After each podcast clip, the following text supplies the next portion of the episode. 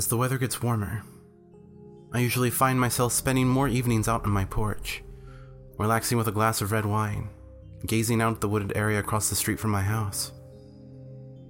A couple of weeks ago, I sat on my porch as usual, whistling a tune that had been stuck in my head all day. My neighbor from her own porch turned to me and said, You shouldn't whistle at night. The dead will think you're calling for them.